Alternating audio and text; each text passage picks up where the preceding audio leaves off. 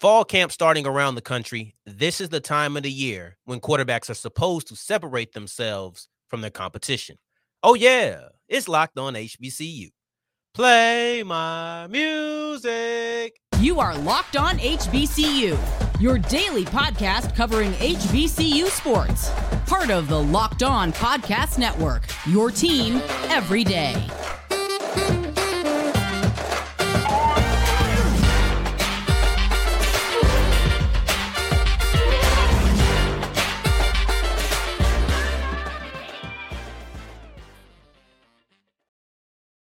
What's going on, family? Welcome back to another episode of the Locked On HBCU podcast, your number one daily one stop shop for everything HBCU athletics, Monday through Friday, part of the Locked On Podcast Network, your team every day.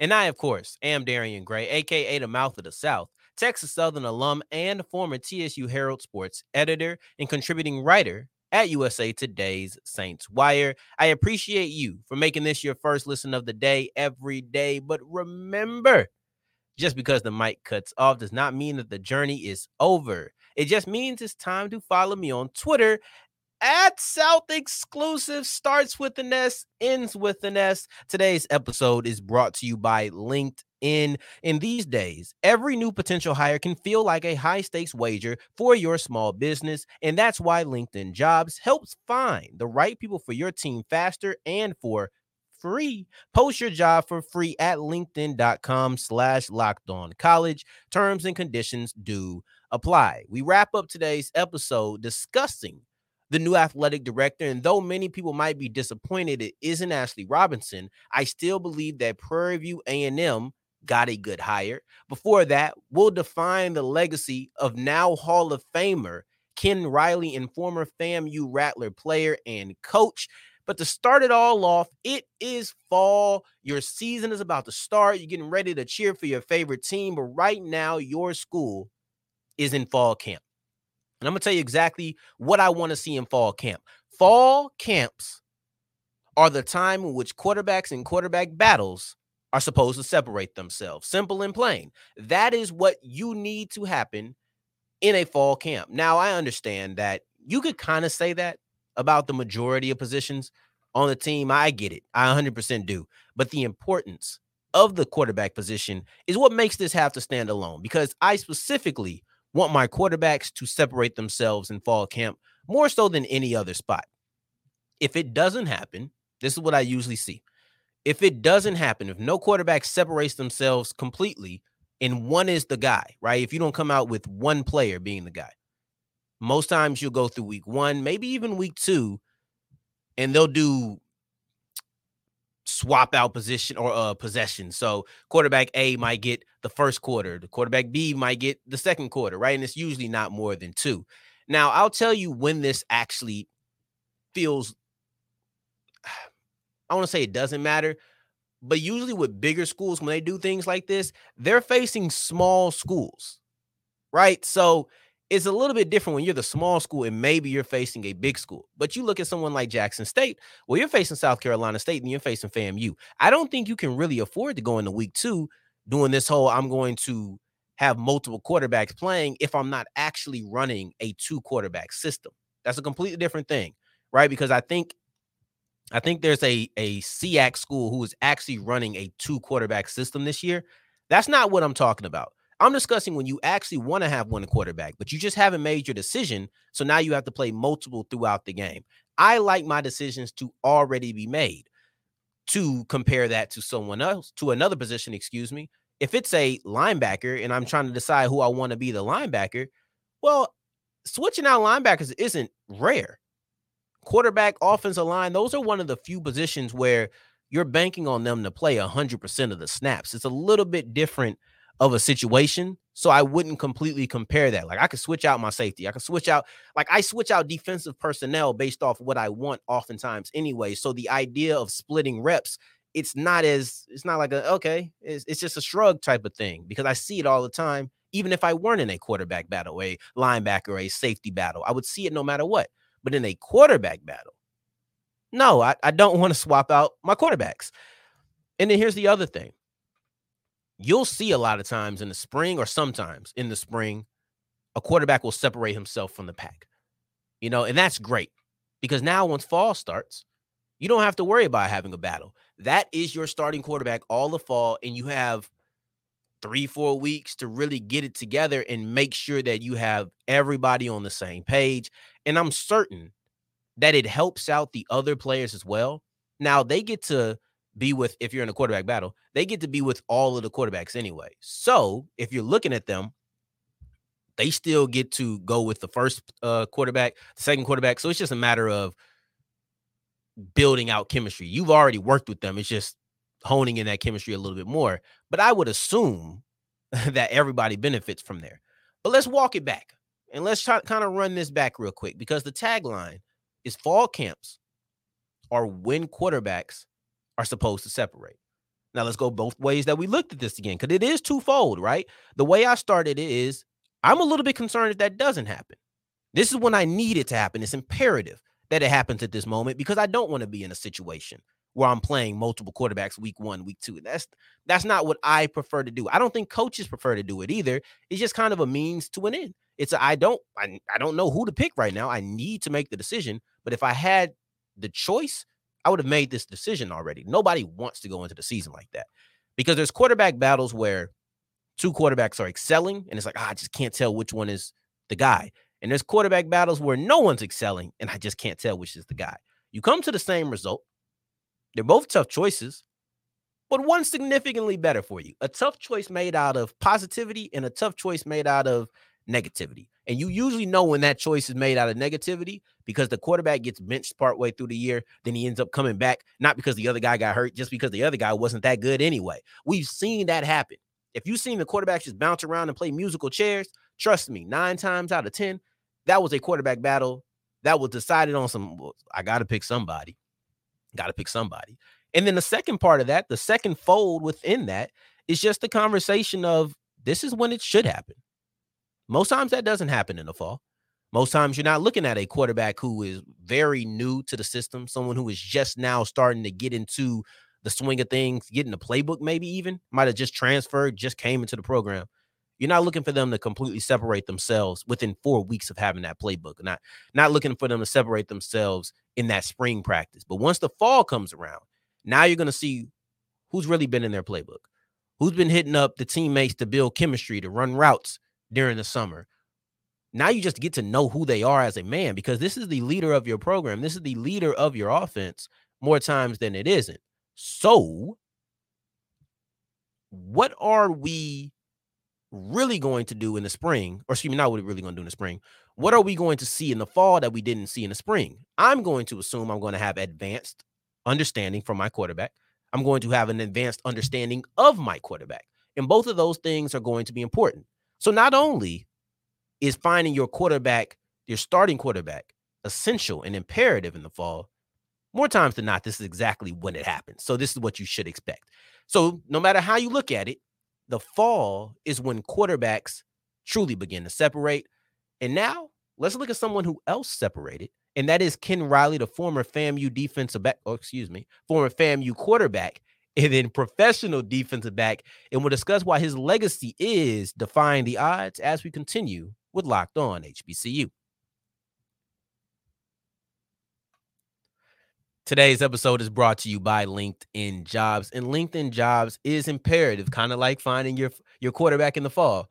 LinkedIn Jobs is imperative for all small business owners and it's free to use. That's the beautiful part about all of this is that you don't have to sit around and pay big money to promote your brand, to promote your your company. All you have to do is go to linkedin.com slash locked on college and you can post your job for free. That's right. Not a single penny out of pocket and you can post your job to get to one of the 800 million users and they can help you find the right people faster all you have to do is go to linkedinjobs.com slash or excuse me linkedin.com slash locked on college that is linkedin.com slash locked on college you ain't spending nothing but a little bit of time not a single dime March Madness is right around the corner. If you want to win your office pool, you need to stay caught up with all the college basketball action with the Locked On College Basketball Podcast. Every Monday, Andy Patton and Isaac Shade recap the biggest stories in college basketball, keep you up to date on the NCAA tournament bubble, and get you ready for the upcoming week of games. From the Big East to the Mountain West and everywhere in between, Andy and Isaac have college hoops covered on the Locked On College Basketball Podcast. Available on YouTube and wherever you get podcasts. Part of the Locked On Podcast Network. Your team every day.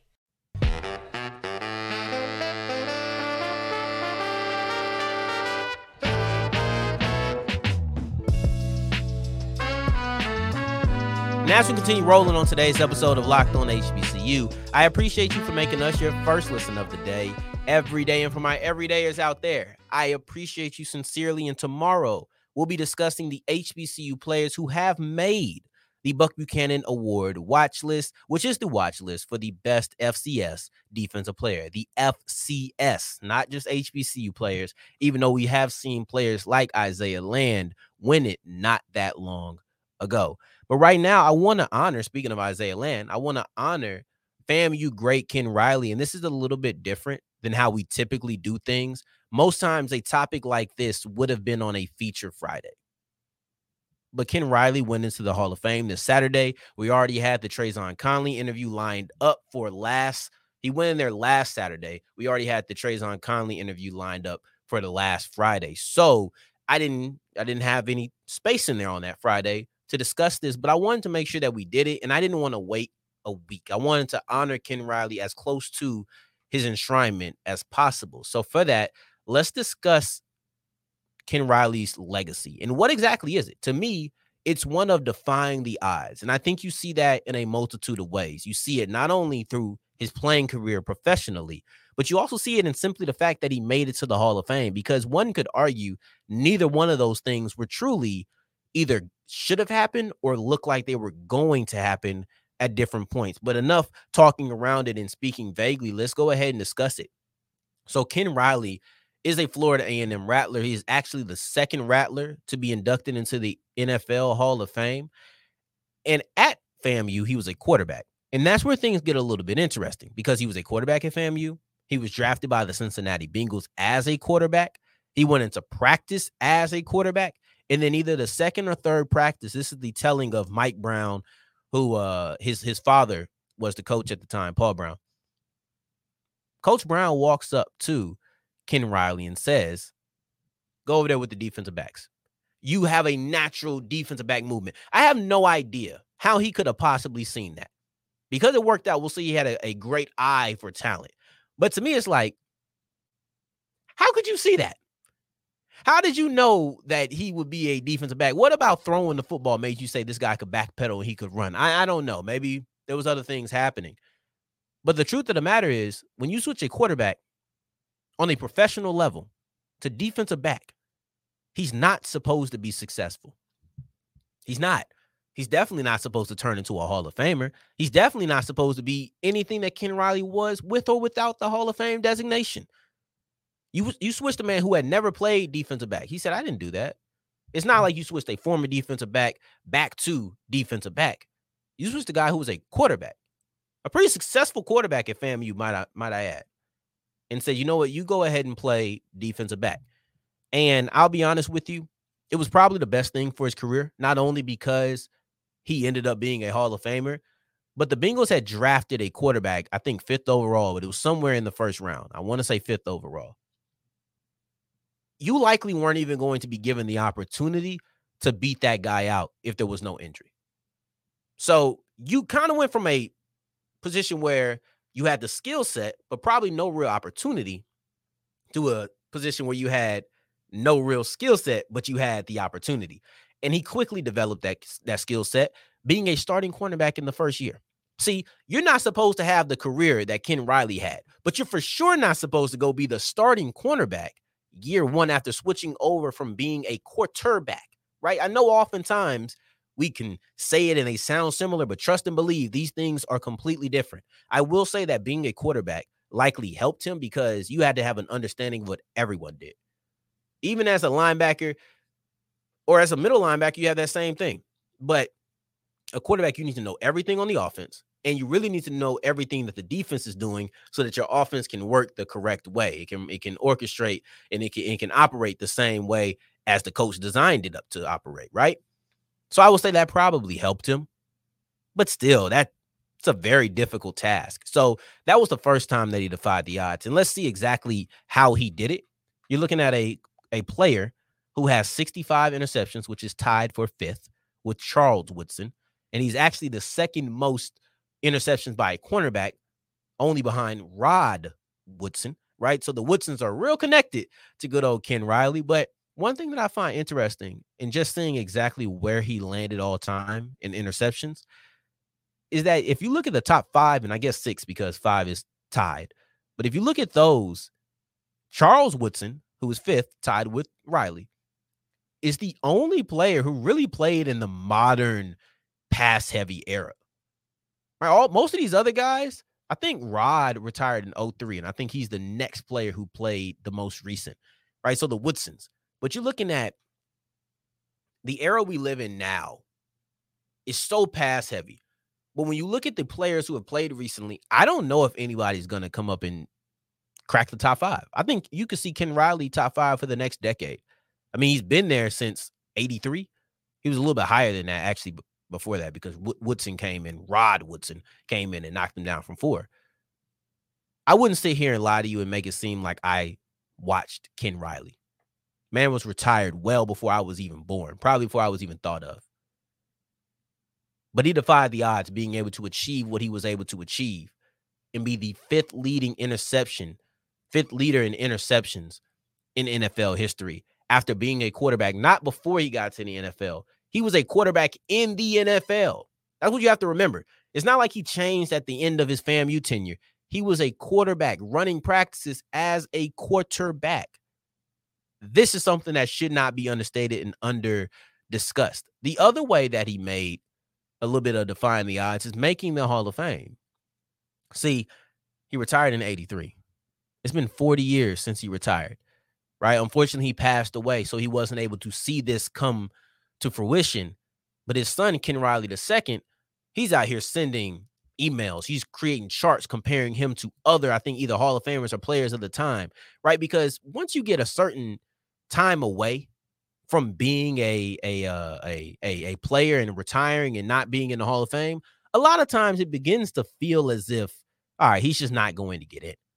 See, I felt like he should have never been as successful as he was as a player because, come on, he went from quarterback to cornerback in the NFL. Made I have to keep stressing that made that transition as an NFL player significantly more difficult than doing it in college. So for him to be a great player at all, defying the odds. For him to be a great player who goes 40 years before he gets into the Hall of Fame, he has to be in the senior committee because not because he's an older guy, but because he's it's been over 25 years since he retired all of these things and the fact that they had only been allowing one in and this year they allowed three all of these things i feel like are defying the odds and the determination that ken riley II put in to make sure that his father made it into the hall of fame i think is extremely reflective of the determination that ken riley the football player had to transition from quarterback to cornerback and actually become an nfl great and now an nfl hall of famer. So on this non-feature friday but i guess makeup monday right?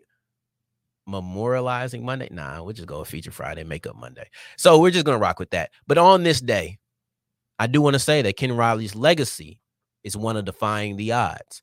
And moving forward, I want to discuss really quickly, really, really quickly about the new Prairie View athletic director and why some people might be disappointed. But this is still a good hire as we continue with Locked On HBCU.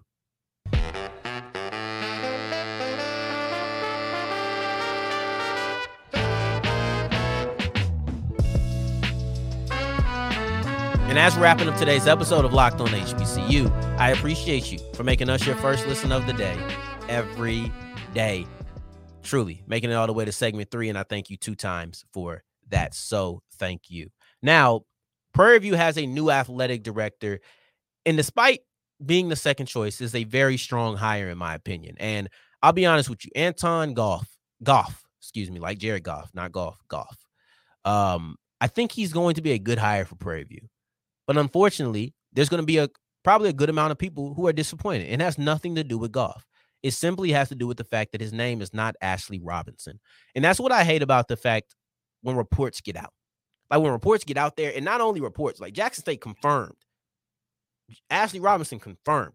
Yeah, we were sought after, and we know who the sought after was, right? It was Prairie View. And I don't blame Prairie View for wanting Ashley Robinson. I mean, look at him. He's done a great job at Jackson State. He did a great job at Prairie View. So they know exactly what he's capable of. And I understand that fans are probably excited, like, oh, we're going to get Ashley Robinson. It doesn't happen. It's just, it's the disappointment from Ashley Robinson still lingering that doesn't quite allow you to see that this is a good hire in Anton Goff. Because listen, I know I'm not everybody's first choice. Nobody is. But at the same time, I would like to never know whose first choice I wasn't, right? Like, I want to just assume in situations, but don't ever confirm my suspension, my suspicions. Then then we have a problem. If I ain't your first choice, that's that's fine. But why would you tell me this? But when reports like this come out and you're heavily uh trying to get Ashley Robinson and then you don't have him, you know this is the second choice. But sometimes the second choice is the best decision. You know how many second choices I had? I- will be honest with you. Quick story, because I'm not gonna believe it a point, belabor a point, beleaguer a point. I don't know. I'm not going to. We're not doing a second cut. I'm not gonna weigh on the point too long. This wasn't my first choice. This ain't the first thing I wanted to do in my life. I'll be honest with you. Sports media is not the first thing I wanted to do in my life. But guess what? As a 25 year old, the first thing I wanted to do in my life, thank God I didn't do it. I'm so happy that I chose this. Sometimes the second choice is the best choice for you. Sometimes it's the proper fit. You just don't know sometimes. But when you look at what Goff has done, and not to be too deep about it and whatnot, right? And let's just look at what his qualifications are. You're looking at a man who is extremely experienced. He's been 25 years in this game, a quarter century in the athletic administration field. And he's also been the athletic director for an HBCU in Bowie State. So I want to read to you real quick exactly what he did while he was at Bowie State because I think sometimes seeing someone's qualifications can make you feel a little bit more confident. And I want you to get that Ashley Robinson stench off of you. It's cool, man. Like it didn't happen, but it's all right. Let's look at what Goff is. He has increased, and this is what he did at Bowie State, and credited by the Bowie State Athletic website. Increased student athletes' academic success rate, raised that actually higher than a percentage of the overall population, the school population. He enhanced the existing facilities, including new football stadium lights, new locker rooms, uh, concessions, and a new HVAC system in the gym. Then, lastly, he exceeded fundraising targets through both private donations and governmental lobbying. Now, if I'm not mistaken, PV has one of I think I think I've seen them listed as one of the best FCS athletic facilities out there, mostly focusing on their weight room and things of that nature, right? I believe. Well, how do you think that's done? It's done through exceeding fund, fundraising targets through both private donations and governmental lobbying. That's how those things are executed, right? And overall, he's credited with developing and executing strategic plans of the department, which kind of just encompasses all of this. It just kind of puts it all into a belabor. That was it was either belabor or beleaguer, but I think it's belabor. I think that's what I was trying to say earlier. But that just kind of encompasses all of this together. But it also is a confidence building term. Like when you hear, oh, you executed and developed strategic plans, I can put trust in you to develop and execute strategic plans for us. You know, because that feels more vague. That feels more general and more applicable to whatever the next stop is going to be. So I wanted to add that term on there. But when you look at the facilities, it comes from making money when it comes to not only sitting back and resting on the fact that those facilities are good, but improving those facilities so that you don't get overtaken as one of the best out, you have to make money. So when you're generating money, when you're improving facilities, when you're increasing the graduation rate of your student athletes, when you're winning championships, because they did that as well, you're checking all the boxes as an athletic director.